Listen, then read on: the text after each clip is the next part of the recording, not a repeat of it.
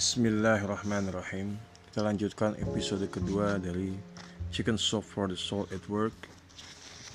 Edisi cinta di lingkungan kerja. Ngejudul menapaki Stairway to Heaven. Doli dengan kalimat bijaksana dari Henry Ward Beecher.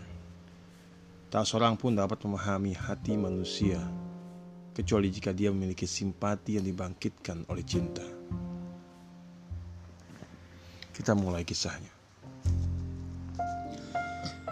Sepanjang karir saya dalam bidang penjualan, saya sering bertanya-tanya mengapa ada saja pembeli yang brengsek. Apa yang menyebabkan mereka begitu menyebalkan? Mengapa mereka bisa begitu jahat? Bagaimana mungkin seseorang yang benar-benar rasional bisa tiba-tiba begitu tumpul rasa perikemanusiaannya? Suatu hari saya berhasil masuk ke dalam pikiran mereka Hal itu terjadi ketika saya datang ke toko musik milik suami saya. Dia sedang menghadapi seorang pembeli dan ketika itu toko sedang kekurangan tenaga pelayan. Maka saya pun melakukan hal yang selalu dilakukan oleh seorang istri yang baik.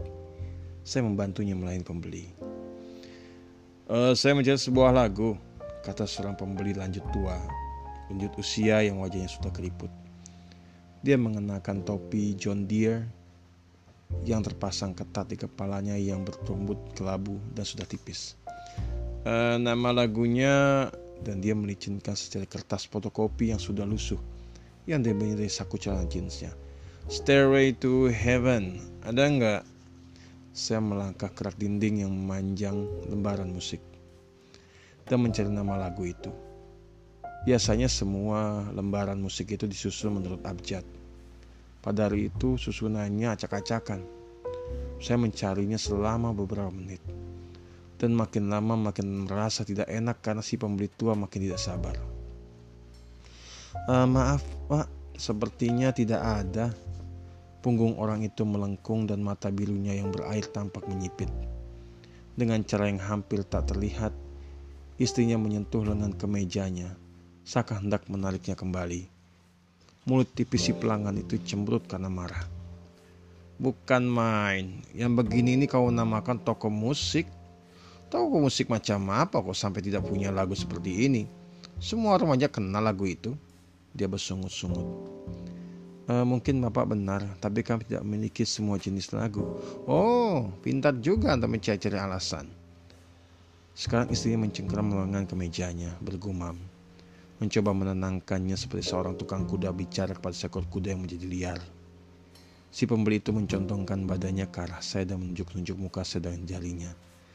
Saya rasa Anda tidak mau tahu ya kan? Anda nggak peduli anak saya sedang sekarat. Kamu nggak peduli dia menabrakkan mobil Camaronya ke pohon tua itu. Anda nggak peduli mereka memainkan lagu kesayangannya di pemakamannya nanti.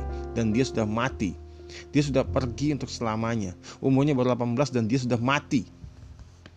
Kertas yang dia acung-acungkannya pada saya tampak jelas sekarang. Kertas itu adalah program acara pemakaman. Saya rasa Anda memang tidak tahu, dia bergumam.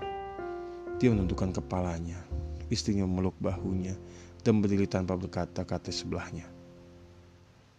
Saya memang tidak bisa merasakan kehilangan yang Bapak rasakan, saya berkata perlahan.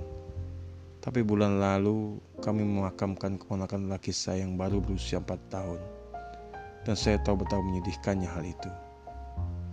Si pembeli itu mengangkat wajahnya dan memandang saya. Kemarahannya lenyap dari wajahnya. Dan dia menarik napas panjang. Saya memang tidak tahu malu. Sungguh tidak tahu malu. Kami berdiri saja di situ tanpa berbicara apa pun. Lalu dia merogoh-rogoh saku di belakang celananya dan mengeluarkan sebuah dompet sudah lusuh. Mau lihat foto anak laki saya? Bagaimana selanjutnya? Ikuti episode berikutnya. berikutnya. Chicken Soup for the Soul at Work.